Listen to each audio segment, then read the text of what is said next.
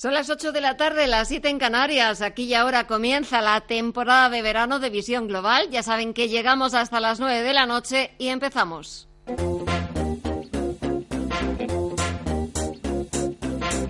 En Radio Intereconomía, Visión Global, con Gema González.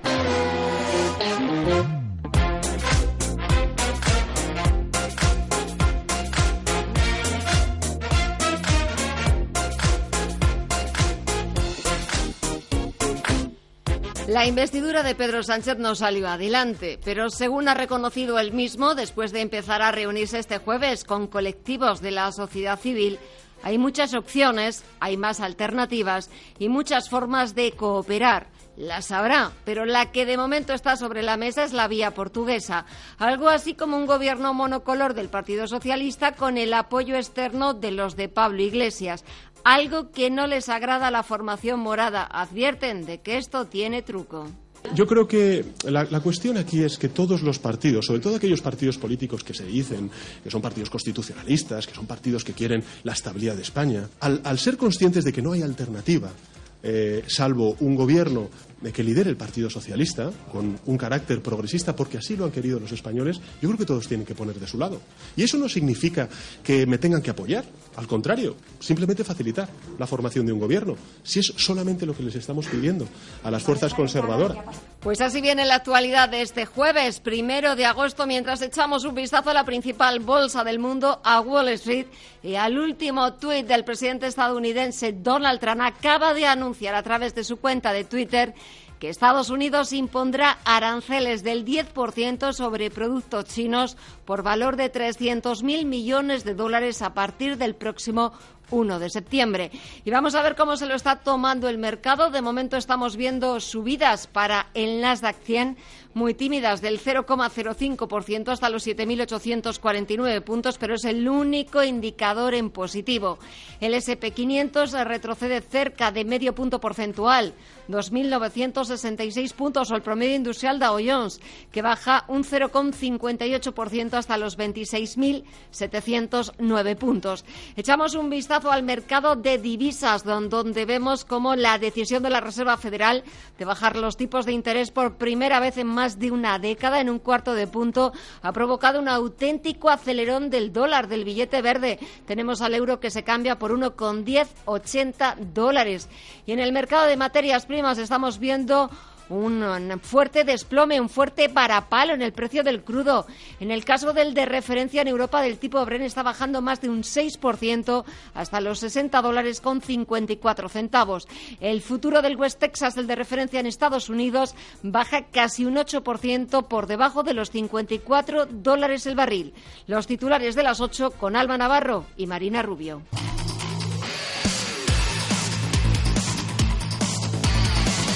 Isabel Díaz Ayuso será presidenta de la Comunidad de Madrid 67 días después de las elecciones autonómicas. PP, Ciudadanos y Vox desbloquean la formación del nuevo gobierno regional. Será la primera vez que Madrid va a ser gobernada por un gobierno en coalición con el apoyo externo desde la oposición de otro partido. Y esto nos va a obligar ahora más que nunca a trabajar con sensatez y con la premisa del diálogo y del consenso permanente.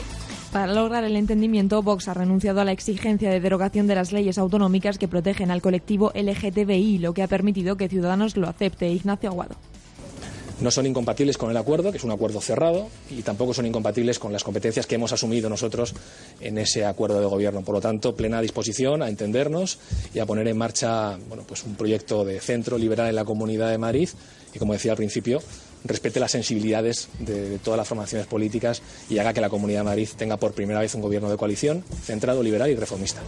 Ahora se tiene que determinar la fecha de convocatoria del Pleno de Investidura que podría llegar a fijarse en un plazo de 48 horas. Y en Navarra, la candidata a la presidencia, la socialista María Chivite, se compromete a gobernar desde la centralidad y respetar los diferentes sentimientos identitarios. Todo llegará y el tiempo dará y quitará razones. Pero ya anticipo que es un acuerdo de mirada larga con una base que permitirá trabajar en el corto, en el medio y en el largo plazo.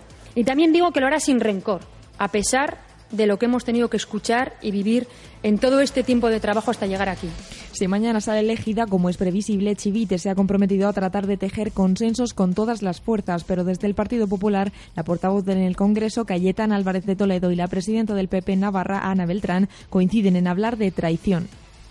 Ella tiene que saber, el Partido Socialista y la que va a ser presidenta Chivite, dónde se ha metido.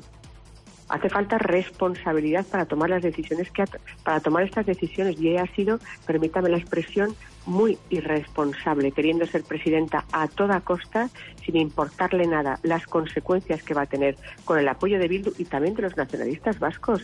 Con esta investidura, el señor Sánchez anexiona Navarra a la indignidad.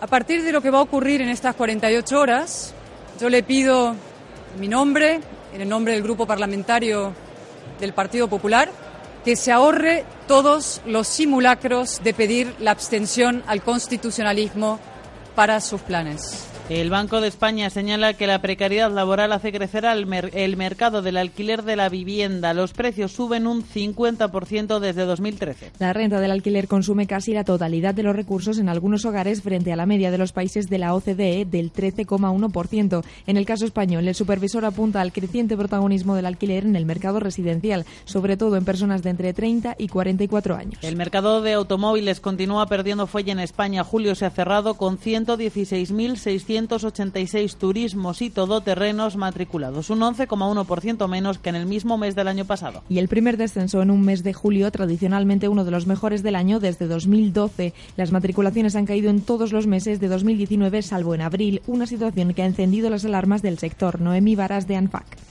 Básicamente que hay mucha incertidumbre en el mercado, que las familias no saben qué coche comprar, como lleva pasando todos los meses anteriores. Desde septiembre del año pasado no han vuelto a subir las matriculaciones en este canal. Entonces, bueno, pues es un dato preocupante porque no, no se revierte la tendencia, sino que, bueno, cada vez la caída a doble dígito es mayor. La Unión Europea vota mañana al candidato europeo al Fondo Monetario Internacional con la ministra española Nadia Calviño en una lista de cinco candidatos. Si es necesario, la votación se repetirá varias vueltas hasta dejar un único nombre. El ganador debe tener una mayoría cualificada, esto es un 55% de Estados miembros a favor, un mínimo de 16 de los 28. Pese a las especulaciones de los últimos días que situaban a Calviño y al portugués Mario Centeno fuera de la lista definitiva, fuentes francesas han confirmado que los cinco siguen en lista. Y España cuenta ya con 1.300 radares tras incorporar ocho nuevos con motivo de la operación salida del verano. Que se encargarán de vigilar a los conductores por si estos realizan algún comportamiento indebido en la carretera, pero la DGT también dispone de cámaras de vigilancia, helicópteros o incluso drones. De hecho, desde este jueves comenzarán ya a denunciar a aquellos conductores que infrinjan la normativa de tráfico y seguridad vial.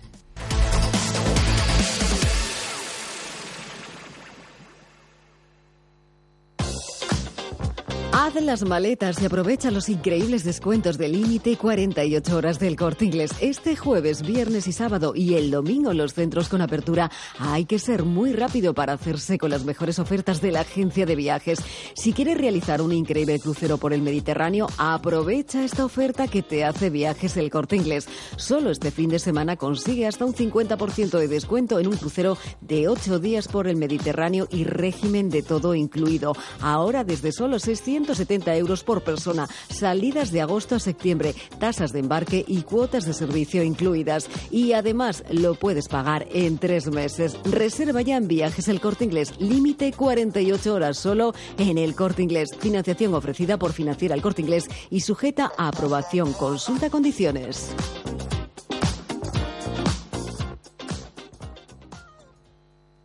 Banco Santander. Hola, quería comentarte las condiciones para mi hipoteca. Traigo nómina, tarjeta y el seguro. Bueno, el seguro cuando venza. Perfecto. Y si la vivienda tiene certificado de eficiencia energética, tienes otra bonificación. Pásate y lo vemos. Vale. Porque la vida cambia, tu hipoteca también. Tú decides cada año los productos que más te convienen para conseguir bonificaciones. Infórmate en tu oficina Santander. Información internacional que nos lleva a Estados Unidos y al último debate entre los candidatos demócratas que podríamos resumir en un todos contra Joe Biden.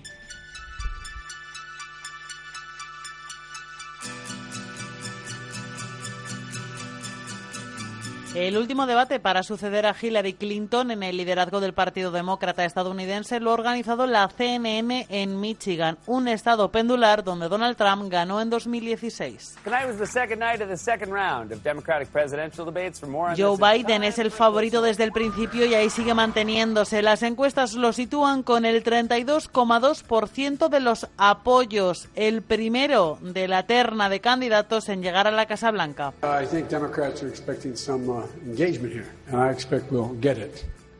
Frente a él, su principal contrincante es la senadora negra Kamala Harris, que tiene un 10,8% de los apoyos según las encuestas, y quien en el primer debate hace un mes en Miami le hizo perder respaldo al confrontarlo sobre cuestiones relacionadas con temas de raza. Anoche volvió a sacar la artillería pesada para hablar de otro tema, acceso a la sanidad.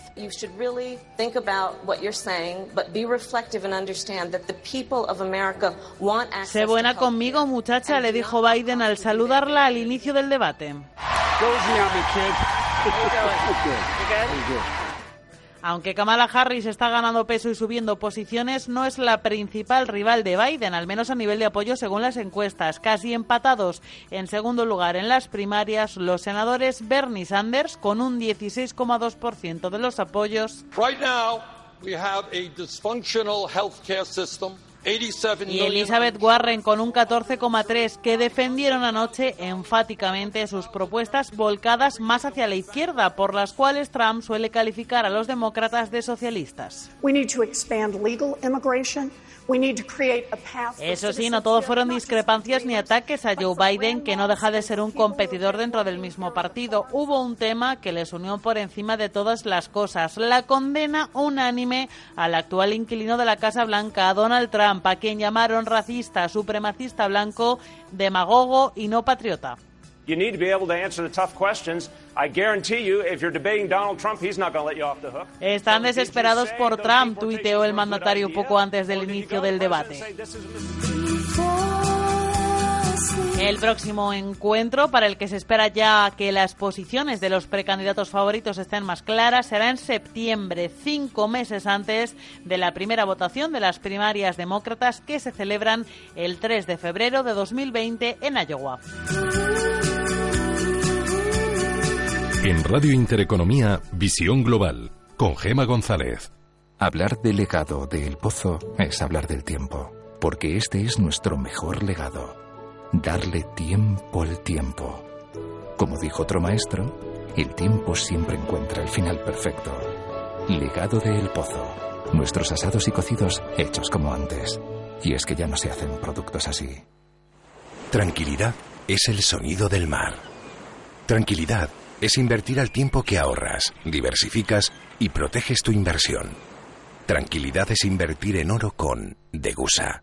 Infórmate en el 9119 82900. Degusa Oro. Es tranquilidad. Al caer la noche en la jungla, los animales salen a cazar para alimentar a sus crías.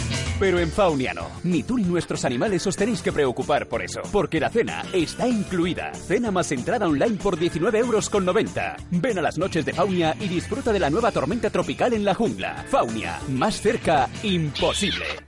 Perdone, ¿me vigila la toalla mientras me doy un chapuzón? Claro, sin problema. Diez minutos custodiando la toalla a 37 grados, viendo cómo tú te refrescas y yo sudo haciendo de guardia de seguridad, serán 7 euros. Si esto no va contigo, ¿por qué tu cuenta te cobra por custodiar tus inversiones? Con la cuenta bolsa sin custodia de Selfbank, invierte cuando quieras y olvídate de la comisión de custodia. Selfbank, hazlo a tu manera.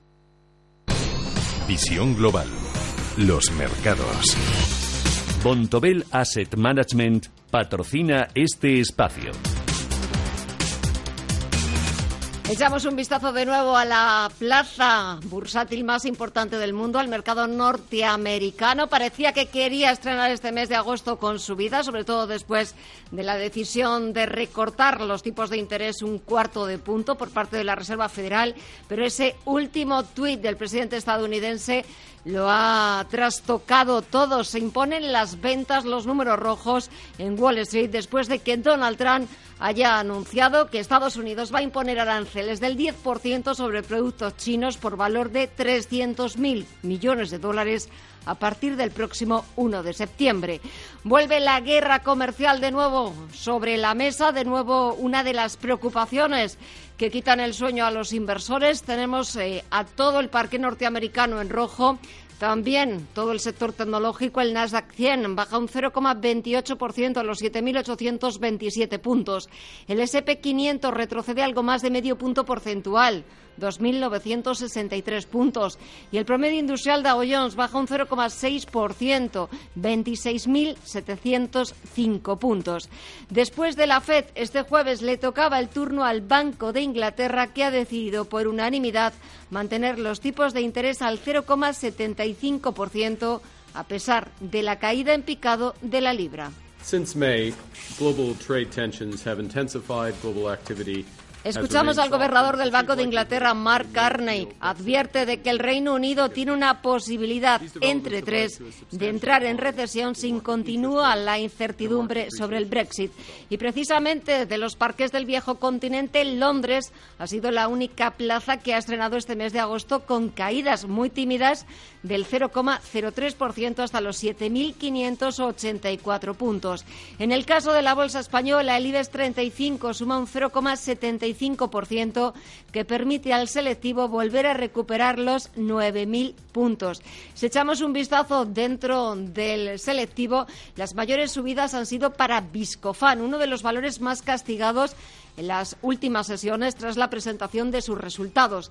Viscofan hoy ha sumado algo más de un 7%, seguido de Celnes, que ha subido más de tres puntos porcentuales, o Red Eléctrica, que ha subido un 2,34%. En el lado contrario, en el lado bajista nos encontramos a IAG, que se ha convertido en el farolillo rojo con caídas del 2%.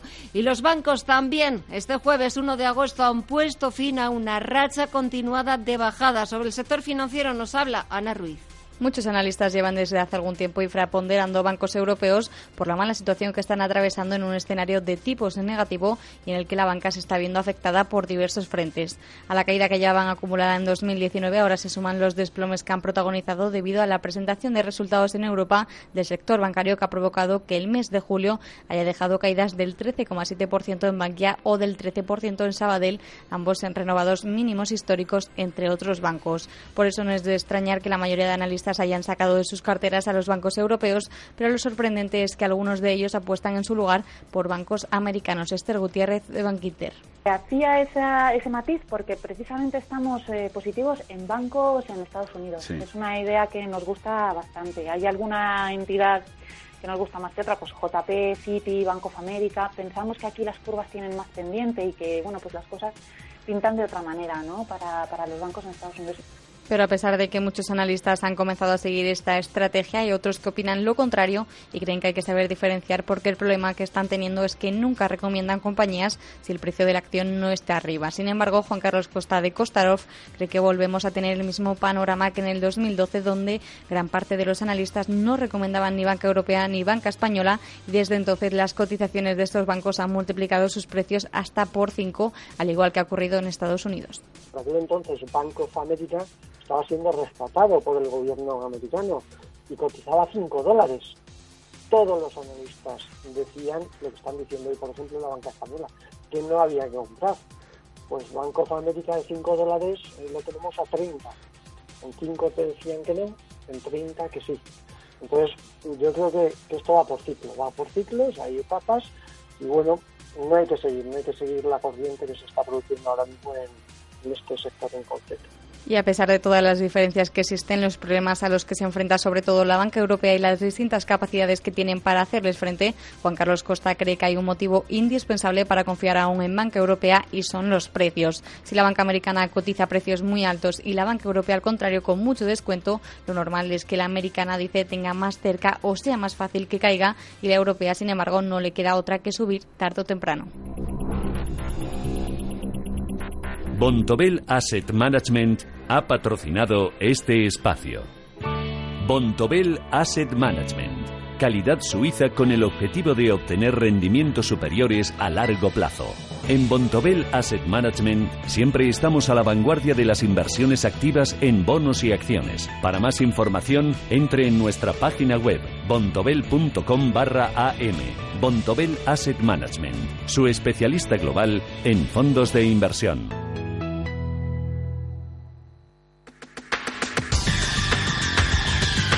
El análisis del día con visión global.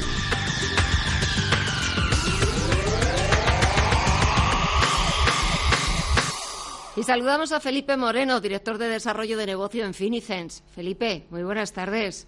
Buenas tardes, Gema. El presidente estadounidense Donald Trump nunca dejará de sorprendernos. Último tuit eh, amenazando con imponer eh, nuevos aranceles a productos chinos por valor de 300.000 millones de dólares a partir del 1 de septiembre pues a golpe de tweet se mueve a día de hoy la economía, ¿no? Y al final, pues siempre hay una reacción de los mercados ante una noticia como lo que ha hecho el presidente Trump, que a partir del 1 de septiembre, pues ese arancel se va, se va a producir por fin. Al golpe de tweets por parte del presidente estadounidense y también los mercados se están moviendo a golpe también de los bancos centrales. Ayer reunión eh, de la Reserva Federal, de la FED, hoy reunión del Banco de Inglaterra, en septiembre reunión del Banco Central Europeo. Los inversores pendientes en vilo. Los inversores pendientes en vilo con muchísima volatilidad en el mercado y. Felipe. Ah, perdona, es que se había cortado la comunicación, te habíamos perdido durante un segundo. Hablabas de los inversores en vilo pendientes de la volatilidad que hay ahora, ¿no? De volatilidad, de incertidumbre y al final buscando pues alternativas donde su patrimonio, donde su capital pueda estar a largo plazo bien invertido y diversificado. Al final los equilibrios que ofrecen carteras como la que pueden ser eh, la de Finicens con una visión global, eh, nunca mejor dicho en tu programa, pues lo que lo que ofrecen es esa certidumbre y tranquilidad a largo plazo, es decir, no todo sube, no todo baja. Hoy veíamos la evolución del eurodólar, veíamos ¿Me escuchas, Gemma? Sí, sí, perfectamente, ahora sí. Perfectamente. Veíamos la evolución del eurodólar, veíamos ayer, eh, bueno, la bajada de tipos, esa guerra entre Jerome mm, Powell y, el presidente Trump.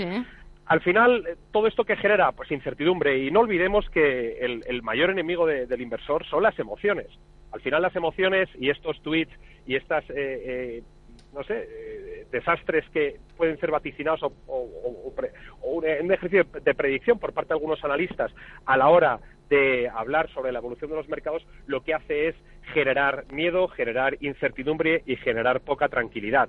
Ahora habrá inversores que tendrán miedo, querrán salirse del mercado, otros verán la oportunidad para entrar, pero cuando vemos una evolución a largo plazo y vemos la evolución, por ejemplo, del Standard Poor's de SP500 en los últimos cinco años y le veíamos hace cinco años por debajo de los 2.000 puntos y bueno, pues eh, en la actualidad estábamos en 2.962 puntos creo en, en este momento, ¿no? A pesar de que hoy pueda bajar eh, menos 0,55 o mañana suba un 1,5, al final el crecimiento económico global, que es lo que viene a defender eh, y nuestros analistas y el asset allocation eh, que tenemos diseñado, el crecimiento económico global no para. Es decir, puede haber épocas de mayor ralentización, de mayor incertidumbre, pero pensamos desde Finicens que el mundo sigue creciendo, que las expectativas 10 Felipe, sí, perdona, que es que ahora se, se entrecortaba la comunicación. Ya, sí, no te decía que las expectativas nacional de crecimiento económico global eh, para los próximos años siguen siendo altas. Porque lo más importante de lo que te estaba escuchando es cierto que, aunque estemos en verano, hayamos entrado en el mes de agosto, va, a ser un mes de altibajos, va a ser un mes de, volatilidad en el que los inversores hay que ser, hay que tener eh, paciencia, eh, tener sentido común, porque lo más importante, sobre todo lo que te estaba escuchando, Felipe, es la diversificación diversificar las carteras, sobre todo para en estos momentos en los que vemos esos bandazos en la bolsa o los que puedan venir, que la gente, que los inversores no se queden colgados, no se queden pillados.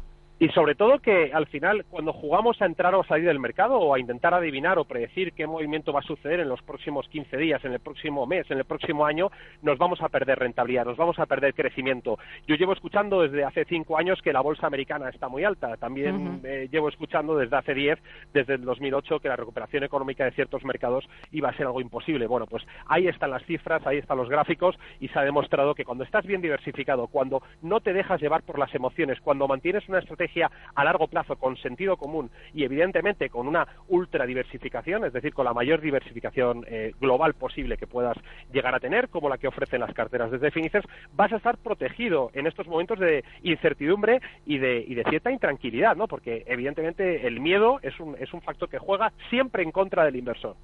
Y sobre todo, lo más importante, que el dinero huye del miedo.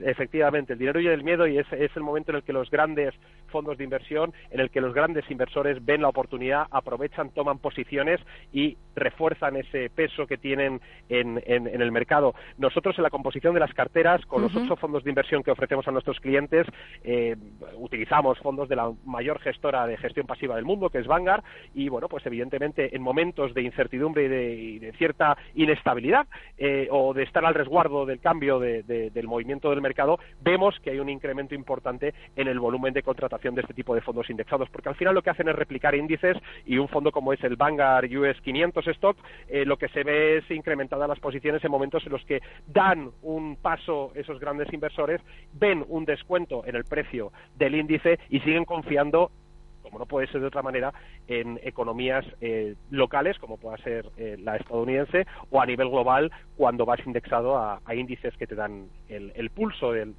crecimiento económico global. Pues Felipe Moreno, director de Desarrollo de Negocio en Finicens, gracias por el análisis, que pases una buena tarde y hasta la próxima. Gracias, Un saludo. Gracias, buenas tardes.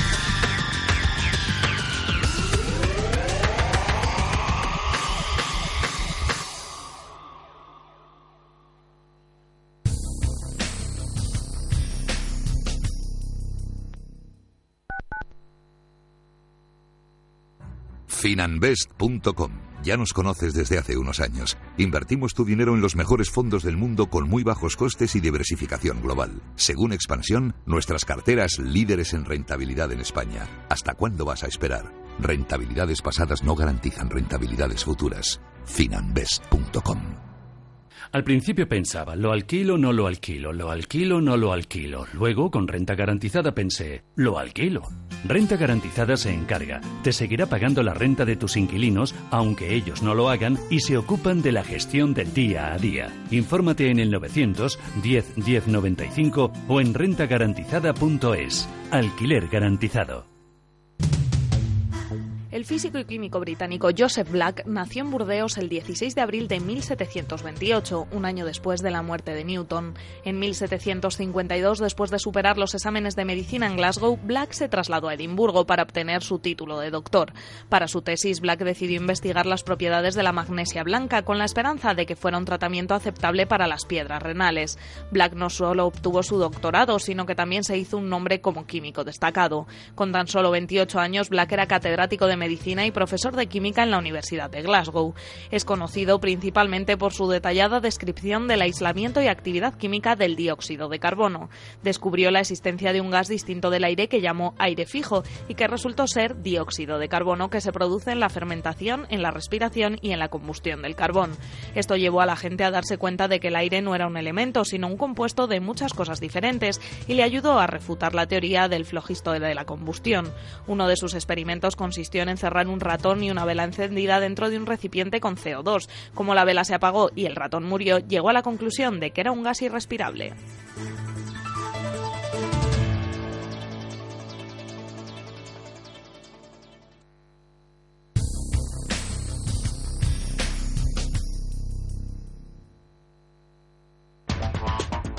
En Visión Global, la tertulia de los negocios. Pasan 28 minutos de las 8 de la tarde, una hora menos en la comunidad canaria y comenzamos nuestro tiempo de tertulia. Ya tenía ganas yo de saludaros después de dos semanas. Guillermo Santos, socio de Capital. Buenas tardes. Hola, Gemma, buenas tardes. ¿Qué tal estás? Muy bien, muy bien? Estoy un poquito de relax, pero sin total desconexión, al menos sin total, todavía. Al menos todavía. Íñigo Petit, CEO de Global. Buenas tardes. Muy buenas tardes, Gemma. ¿Qué tal estás? ¿Cómo va? Pues muy bien, yo trabajando todavía hasta dentro de unos días que, que podré que podré escaparme, pero aquí trabajando los pocos que quedamos, que nos lo pasamos muy bien y trabajamos más tranquilos en esta época del año. Nos lo pasamos bien y sobre todo porque no nos falta información. Claro, quiero que hablemos de la fe de ese último tuit y esa última amenaza del presidente estadounidense, pero también un breve apunte, si os parece, porque lo estoy leyendo ahora en los principales diarios de Moody's. El caso Villarejo, la agencia de calificación advierte de que este asunto puede afectar a la solvencia de BBVA. Justo también en esta semana, en la que hemos visto como el juez de la Audiencia Nacional, Manuel García Castellón, imputa al banco. En la presentación de resultados, su consejero delegado reconocía admitía que había eh, dañado, estaba empezando a dañar la reputación del banco, aunque todavía afortunadamente no había empezado a afectar ni al negocio ni tampoco a la acción. ¿Cómo lo veis brevemente? A ver, Guillermo. Bueno, a mí, de verdad, eh, me parece absolutamente fuera de lugar eh, lo que dice Moody's y, todavía más fuera de lugar eh, la, reacción que, acabas de comentar del juez, ¿no? Pero bueno, en fin, yo espero que, lógicamente, se exijan las debidas responsabilidades a los mandatarios del banco de, de, sus momentos, los cuales varios han sido ya, digamos, reemplazados. Y, bueno, y si hay que multar por temas, eh, ya hemos de, derecho de, protección de datos, o, pues se multa, pero en el aspecto financiero. Eh, Guillermo parece que tenemos problemas con la comunicación de Guillermo. Íñigo, tu turno, mientras intentamos volver a conectar con Guillermo. Muy bien, enlazando con lo que decía Guillermo, al final se trata de una situación un poco sorprendente, ¿no? Porque tanto el, propio daño que se sabe que se causa una entidad financiera cuando se anuncia un proceso de este estilo ya es un precio bastante alto a pagar en, el, en el mercado. Por otro lado, Moody's también hay que decir que en la propia nota comenta que es pronto para calibrar cuál es el alcance de, esa posible de esa posible sanción. Por otro lado, una crítica a las agencias de rating, es decir, siempre llegan tarde a muchísimas valoraciones del mercado, pero cuando se trata de un caso de este tipo le ha faltado tiempo, es decir, incluso pone eh, la advertencia de que es demasiado pronto para valorar las las consecuencias y sin sí, embargo, pero, pues, pero ya lo pero ya lo suelta. Lanza una claro, ya, que puede acabar, banco, claro, puede acabar afectando a su solvencia. Estamos hablando de palabras mayores. Y, un componente reputacional. Al final no olvidemos que un banco global del tamaño de BBVA, pues enseguida cualquier noticia al respecto llega a todo el mundo y por lo tanto eh, tiene ahí un daño importante. sobre todo, claro, el daño reputacional y de la marca. y esta trama pues parece no tener fin además o sea cada vez cuanto más pasa el tiempo, más cosas sabemos, ¿no? Y bueno, no cabe ya no, no no cabe descartar lo peor, porque en fin, la ficción y la realidad, pues en este en este caso se están se están solapando mucho, ¿no? Entonces, bueno, veremos cuánto tiempo tardamos en ver una serie de Netflix sobre sobre el tema. Ya tenemos, hemos vuelto a recuperar, Guillermo. Sí, hola.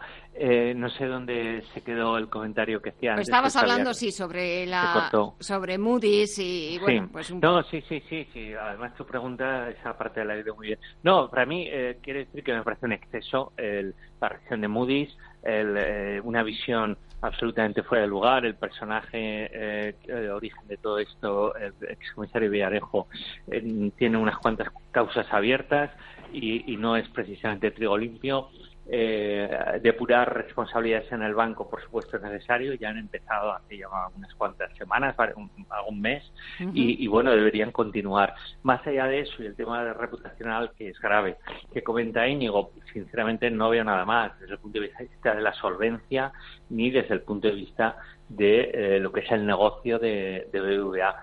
Mm, no sé. Eh, yo creo que, falta conocimiento, en este caso especialmente por parte de Moody's, para hacer un pronunciamiento así.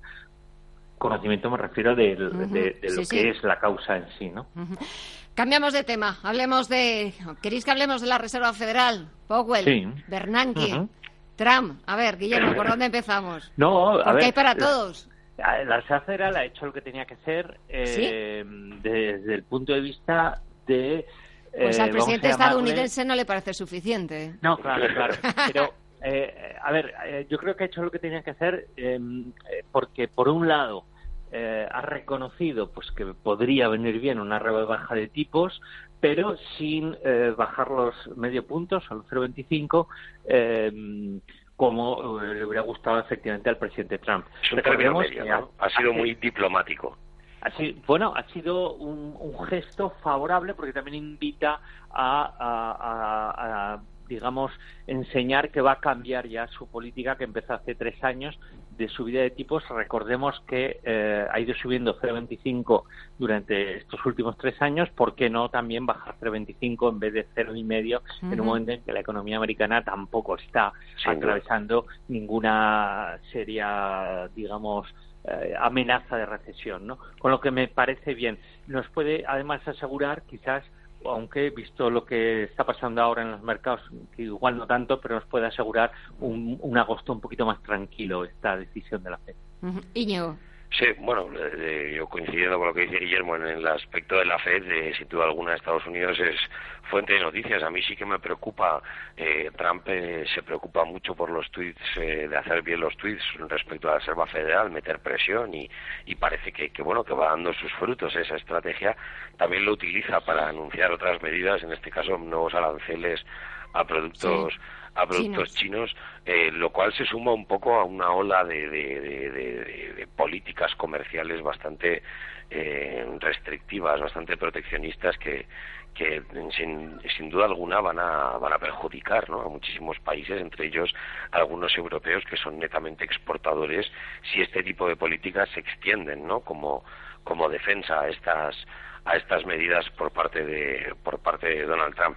Con todo, consigue lo que quiere, así que yo creo que estará contento y como dice Guillermo, eh, tendremos un verano un verano tranquilo a pesar de que su Twitter hoy ha sido eh, sin duda alguna como comentábamos ya desde el, desde el principio pues el foco de la noticia no eh, la economía americana yo sí que quería remarcar no pasa por ninguna dificultad grave, siguen creando, están prácticamente, bueno, o en pleno empleo, datos en general son todos eh, muy buenos, es verdad que se puede mejorar la calidad del, del empleo, pero en ese proceso está eh, Estados Unidos y, una medida de este tipo sin duda alguna puede ayudar a mantener esa tendencia veremos si las sucesivas presiones de Donald Trump, que no va a parar, eh, pues hacen mella o no en, en, Powell y, bueno y veremos cómo de firme se mantiene y si bueno si ahora empezamos un periodo de bajadas de tipos que yo no, no lo creo. Desde luego no al ritmo de las subidas no sé qué pensará Guillermo, pero no, no, no, veo un periodo de bajadas al mismo ritmo que el de las subidas del que venimos. Hmm.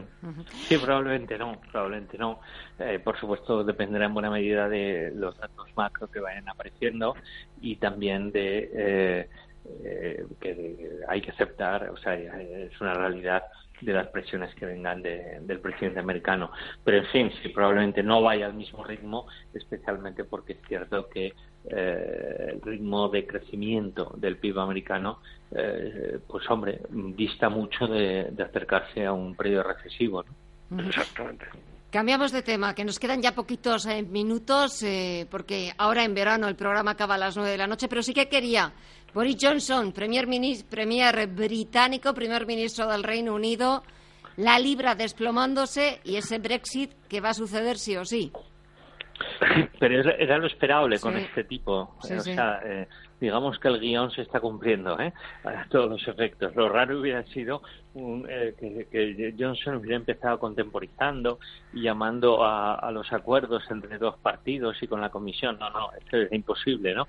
La reacción de la libra, como siempre pasa en las mercados de divisas, pues sí ha sido relativamente violenta a la baja, pero bueno, se irá eh, normalizando y no olvidemos que hay una norma eh, que, aprobó el Parlamento británico sobre eh, la necesidad de llegar a un acuerdo, si yo entiendo bien, un Brexit eh, sin acuerdo de ningún tipo, un Brexit duro, pues ahora no sé, yo entiendo que sería difícilmente viable desde el punto de vista legal. ¿eh? Eso por una parte, pero también hoy escuchaba yo al gobernador del Banco de Inglaterra que mantiene los tipos de interés sin cambios y ha sido una decisión por unanimidad hablar de la posibilidad de una entre tres de que el Reino Unido entre en recesión. Hmm. bueno, el Reino Unido es una economía que, a pesar de todo el vaivén político que ha sufrido, pues sigue funcionando, ¿no? Es verdad que eh, todo ese mm, sobreprecio al que cotizaba todo lo que, sobre todo, pues el inmobiliario y otros activos que, que se veían, ¿no? Que estaban, pues especialmente caros respecto a otros países europeos, pues es verdad que han recortado esos, esas primas que tenían, ¿no? Pero, pero es una economía que, que bueno, que sigue funcionando, que tiene incertidumbre política y que sin ninguna duda, pues se está guardando la pólvora para para los próximos momentos, es decir, quizá ahora con las próximas fechas que tiene por delante, pues hubiese sido un poco eh, osado hacer ningún cambio y en vez de esperar a ver qué sucede y ya con toda la información, pues tomar las decisiones que, que consideren adecuadas, ¿no? Por lo tanto, ahí eh, haciendo gala a, ese papel que todos esperamos del presidente de un banco central, pues se ha mantenido acorde. Y una última pregunta que os hago a los dos. Mañana los 28 votan al, al candidato europeo al Fondo Monetario Internacional. En esa lista de cinco está Nadia Calviño, la ministra española de Economía. Guillermo, ¿tiene posibilidades, sí o no? Mm, yo creo que muy pocas, muy pocas. Eh, además, no olvidemos que hay otros cargos eh, relevantes que eh, dentro de la Unión Europea, aunque ahora estamos hablando de un organismo supranacional, digamos, sobre la propia Unión, pero hay otros cargos relevantes que se, se han llevado personajes políticos españoles y luego que tenemos el vicepresidente del Banco Central. No sé, yo lo veo bastante complicado, máxime teniendo en cuenta que los currículos de varios de los candidatos superan con creces el de, el de la política española. Íñigo, breve, ¿sí o no? sin duda alguna. Yo la verdad es que desconozco cómo, cómo, cómo está esa carrera, ¿no? Por, por, por esa votación, pero, pero sin duda alguna, tener tanto español en cargos importantes es un hándicap negativo, aunque solo sea por, por, por mirar cómo va el de al lado, ¿no? Entonces, bueno, todo en la política funciona así y, eso será un peso en negativo. Si además, como dice Guillermo, los currículums son claramente diferentes en contra de Noia Calviño, pues bueno, pues tendrá más dificultades. Ojalá, ojalá salga elegida y, tengamos otro español al frente de, sí. Sí, como, un cargo importante. Ojalá, pero veremos, mañana porque lo que han asegurado fuentes francesas es que se van a repetir las votaciones las veces que sean necesarias hasta dejar esa lista de cinco en un solo nombre. Guillermo Santos, Íñigo Petit, un placer y gracias de verdad a los dos. Perdonad el poquito tiempo que tenemos en esta temporada de verano, pero que sigáis descansando, que sigáis disfrutando de la tarde y hasta la próxima. Un saludo. Muchas gracias, Gemma. Hasta la próxima. Un abrazo.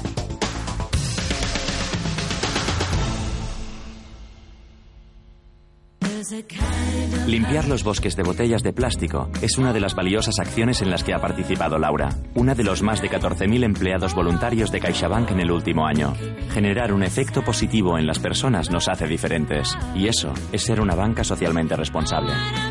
CaixaBank. Escuchar, hablar, hacer. Los viernes a las 10 de la noche tienes una cita con otro gato, el gato gourmet Andrés Sánchez Magro presenta una guía semanal gastronómica, enológica, de restaurantes, literaria, musical, con todos aquellos ingredientes necesarios para cocinar la buena vida. El Gato Gourmet, los viernes a las 10 de la noche aquí, en Radio Intereconomía. En Durán y Durán llevamos más de 20 años asesorando legalmente a empresas y sociedades. Nuestra experiencia se basa en el más profundo conocimiento del sector empresarial y sus complejidades jurídicas. Pon tu empresa en las mejores manos. Durán y Durán, abogados de confianza. Llámanos al 900-833-020, 900-833-020 o pide información en www.duranyduranabogados.com. Durán y Durán Abogados de confianza. Si tu pasión es la caza, sueñas con el sonido del río mientras lanzas tu caña, o simplemente disfrutas del campo y la naturaleza, este es tu programa. Caza, pesca y naturaleza, con Marcos Ruiz en Radio Intereconomía.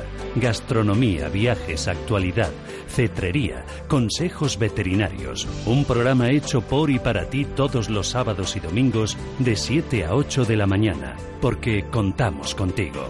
Caza, pesca y naturaleza. Con Marcos Ruiz.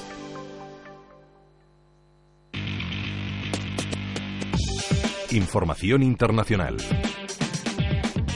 Echamos un vistazo a los diarios de este y del otro lado del Atlántico y empezamos, como siempre, aquí en Europa, Alma, mirando a los diarios británicos. Sí, el Financial Times mira el Brexit. Cuenta este diario que la incertidumbre por el divorcio con la Unión Europea estimula al Banco de Inglaterra para reducir las previsiones de crecimiento en el Reino Unido. Este tema también lo lleva a su primera el diario The Guardian con otro titular. El Banco de Inglaterra advierte de que hay una de cada tres posibilidades de recesión en la economía británica a causa del Brexit. El comité vota nueve a cero para mantener las tasas de interés en el 0,75% a medida que la incertidumbre arrastra a la economía del Reino Unido. En el diario The Times sí hablan de Boris Johnson, pero no de las previsiones del Banco de Inglaterra, tampoco del Brexit, sino de otras medidas que quiere llevar a cabo el nuevo primer ministro del Reino Unido. Y es que aparte del Brexit, otros temas tendrá que tratar. Dicen que Johnson no está de acuerdo con que los sospechosos de delitos sexuales permanezcan en el anonimato. El nuevo inquilino del 10 de Downing Street se distancia así de Robert Buckland, su nuevo secretario de Justicia, después de que éste le pidiera que se les otorgara el anonimato a los sospechosos de delitos graves sexuales, pero solo si tenían una reputación que proteger. Vamos a, ya con la prensa francesa. Que mira a Estados Unidos y a las repercusiones de la bajada de tipos que ayer anunció el presidente de la Fed, Jerome Powell. Leemos en Le Figaro bajada de tipos, una decisión con efectos planetarios. Entre las repercusiones que cuenta este diario francés, tras consultar a varios expertos, cuentan que cuando la economía se desacelera, la Fed puede verse tentada a bajar los tipos, lo que empuja a los diferentes actores económicos a pedir prestado para invertir y consumir, promoviendo el crecimiento. Si la tasa es más baja, el coste del dinero, es decir, la cantidad que finalmente se reembolsará, es menos importante. Lo dice Nicolás Getman, jefe de investigación y estrategia económica de la Financière de la Cité. Leo en Le Emiratos Árabes Unidos, la huida de la princesa Aya a Londres tensa las relaciones entre Dubái y Gran Bretaña. Podría haber sido un asunto conyugal, ya como muchos otros más, si no afectara a las relaciones entre Emiratos Árabes Unidos y a la reputación de su primer ministro. Y es que el ya ex marido de la princesa Aya es el emir de Dubái. Ella ha pedido una orden de alejamiento por presuntos malos tratos. Y termino el repaso a la prensa francesa en Les Echos, encuesta sobre el liderazgo de Emmanuel Macron. El índice de confianza en el jefe del Estado pierde tres puntos en un mes hasta el 28% en el barómetro el app para el SECO.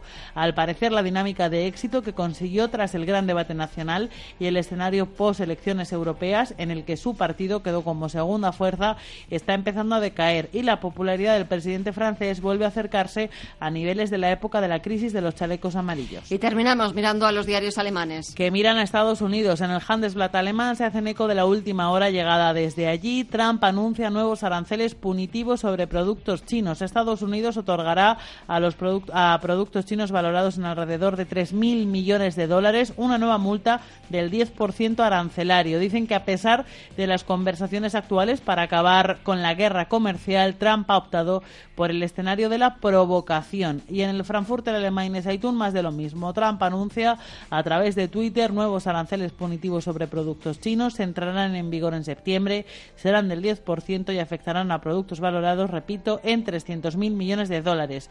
Y ahí lo dejo porque me imagino, Gema, que vais a desarrollar el tema en la prensa de Estados Unidos. En la prensa estadounidense, Marina, asunto primordial, esa última amenaza del presidente estadounidense. Sí, efectivamente, The Wall Street Journal encabeza su portada igual que los diarios alemanes, con la noticia de que Trump impondrá un arancel adicional del 10% sobre productos chinos. El presidente estadounidense ha dicho que la próxima ronda de conversaciones comerciales con Beijing todavía está por ver en septiembre.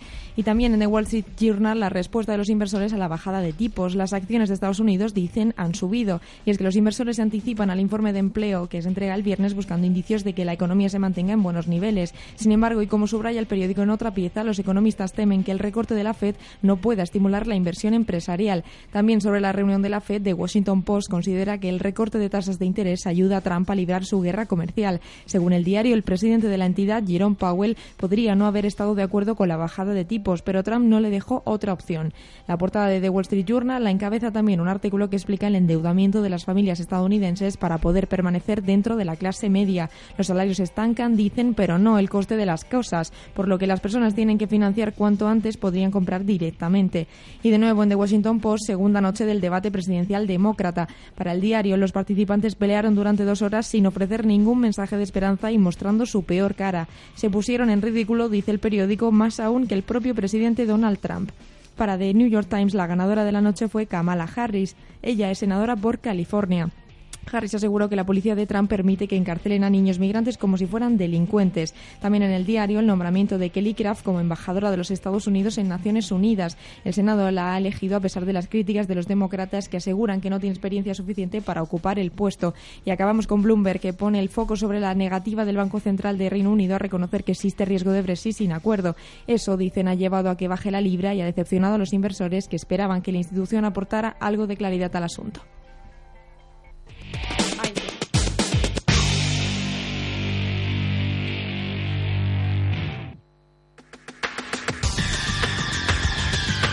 El análisis del día con visión global.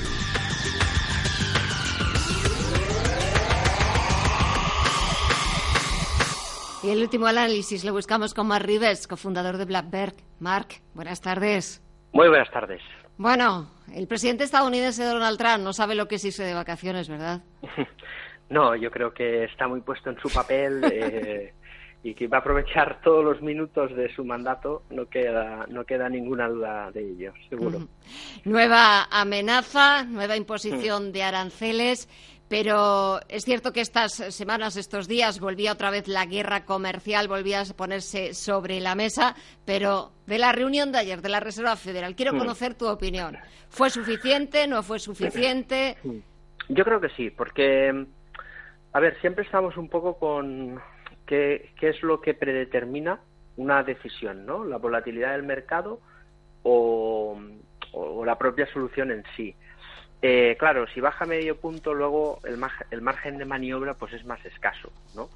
Y si tienes que contentar al mercado, pues luego lo que tienes es la respuesta del mercado, pues que cada vez quiere más, porque el mercado es eso, es muy codicioso, nunca tiene suficiente y cada vez quiere más. Lo hemos visto en Europa, ahora se exige tipos negativos, ¿no? Entonces, yo creo que la bajada de 0,25 pues está bien, los resultados no han sido extremadamente negativos, con lo cual tampoco la economía pues es un desastre y que una bajada del 0,25 pues no hay que olvidar que los tipos a pesar de que han sido subidos y que eh, volvemos a tener pues una política monetaria pues eh, de reducción de, tipos de interés pues eh, partimos de un punto muy reducido por lo tanto, yo creo que es bueno guardarse cartas en la manga e ir de manera gradual bajando los tipos de interés.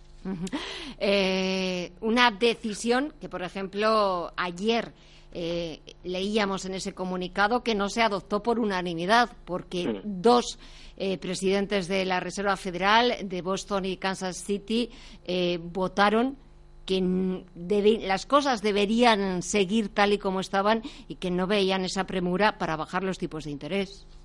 Sí, es que al final yo creo que hay, eh, bueno, pues una situación que tampoco tiene que ser muy determinante, ¿no? Es cierto de que, bueno, pues estamos viendo un mercado muy inflado, estamos viendo ciertos síntomas de desaceleración, todos los bancos de inversión pues recomiendan un poco seguir el ejemplo de 2015, ¿no? De cómo pues unas políticas fiscales eh, dieron un impulso a los beneficios de las empresas y como ahora la bajada de los tipos de interés pues podría dar un nuevo impulso al beneficio de las empresas. Por lo tanto, sí que es cierto de que puede haber ahí una corriente de opinión positiva, pero luego pues también hay una corriente dura de decir, oye, ya es suficiente, hay que desapalancar el balance de la Fed y el mercado tiene que asumir que no siempre puede subir. Entonces, en esa equivalencia tampoco podemos eh, pretender que las bolsas siempre suban sin freno porque luego nos encontramos con un, fíjate, pues la burbuja inmobiliaria en España, ¿no? Mm. Que cuando estalla, pues nos ponemos la mano en la cabeza y luego nos quejamos de los mercados. Y no, la culpa no es de los mercados, precisamente es de impedir que los mercados funcionen con normalidad. Si les damos más estímulos y más eh, liquidez para que sigan subiendo, pues al final, pues los mercados harán lo suyo, ¿no? Con lo cual, yo creo que toda la intervención es negativa y en este caso, pues bueno, pues esa discusión eh, significa que hay una parte que quiere que la fiesta, la fiesta continúe y otra parte pues que quiere normalizar la situación. Ahora tienen un problema, que normalizar la situación pues es volatilidad y no poca. Pero es que en algún momento esa fiesta se, se va a acabar. Mm, eh, en algún momento, como decías, los mercados siguen pidiendo más y más, están absolutamente dopados, Mm. pero llegará un punto en el que ya no haya más. Lo- la- Y no sé la- si la- vamos a estar preparados para ellos. Sí, sí, sí, seguro, seguro, porque no, no, nunca sabes lo que puede pasar, ¿no? Es decir, eh, lo que pasó en 2008 lo, lo subimos valorar en 2009, porque Ujú. lógicamente no entendíamos eh, la magnitud del problema, Sí. intuíamos algo, pero yo creo que ahora el problema es más el trasvase hacia el balance y al final el colateral que tienen los bancos, pues el, el prestamista de última instancia que puede estar en el Banco Central, pues tampoco tiene que rendir cuentas ante nadie, ¿no? En, en cuanto al colateral, y eso es una ventaja. Pero luego todo esto, pues tenemos que ver eh, cuál es el efecto rebote. Eh, yo, yo pienso que sí está- pues estaremos preparados por una razón, porque mm, al final fíjate que tenemos una disparidad de valoraciones que permiten un flujo o una transacción natural entre los mercados. Es decir, muy parecido a lo que vimos en el 2000, que hubo una debacle en las bolsas, pero los sectores tradicionales o la- las empresas muy aburridas que nadie quería entonces, pues lo hicieron bien. ¿Por qué? Bueno, pues porque las modas a veces inflan de capitalización el mercado. Por ejemplo, fíjate, el Nasdaq o el Dow Jones, ¿no? Nos encontramos entre Google, eh, Apple, eh, pues eh, Facebook, Microsoft, ¿no? Empresas que algunas de ellas valen un trillón de dólares. Es Sí. decir, han aglomerado gran parte de la capitalización y eso es el problema. Pero luego hay otros sectores, por ejemplo, el sector automóvil en Europa, el sector bancos en Europa, empresas tradicionales, empresas cíclicas, que cotizan a múltiplos eh, en nuestra base de datos eh, más baratos incluso que en el 2008 después de un crash. O sea, es un mercado muy dispar y lo lógico es que veamos una rotación de activos y el que apueste ahora por comprar volatilidad y activos muy baratos, pues seguramente saldrá beneficiado en dos o tres años. Muy breve, una recomendación, algún valor. Sí, yo seguiría un poco por este con este discurso. Eh, así mm, a bote pronto se me ocurre pues eh, aprovechar un poquito la corrección que hemos visto en Covestro, una Sí. empresa química Sí. alemana cíclica que está cotizando unos múltiplos muy buenos después de caer un 60-70% y parece que tiene un poquito de mejor tono, cuando menos ha dejado de caer y pienso que es una buena alternativa a medio y largo plazo. La apuntamos. Mar Rives, cofundador de Black Bear, como siempre. Gracias por el análisis. Que pases unas buenas vacaciones, que sé que ya llegan prontito, merecidísimas. De verdad, Sí, te sí, sí. deseo que descanses, que te relajes, que disfrutes. Y un saludo, ya sabes. Muchas gracias por todo. Un placer. Feliz vacaciones a todos. Y echamos un vistazo, un último vistazo antes de poner punto final a esta edición de verano de Visión Global, a lo que está pasando en la principal bolsa del mundo después de esa última amenaza del presidente estadounidense Donald Trump de imponer a partir del próximo 1 de septiembre nuevos aranceles del 10% a productos chinos que iban, en teoría, a librarse de ellos, pero que finalmente no se van a librar.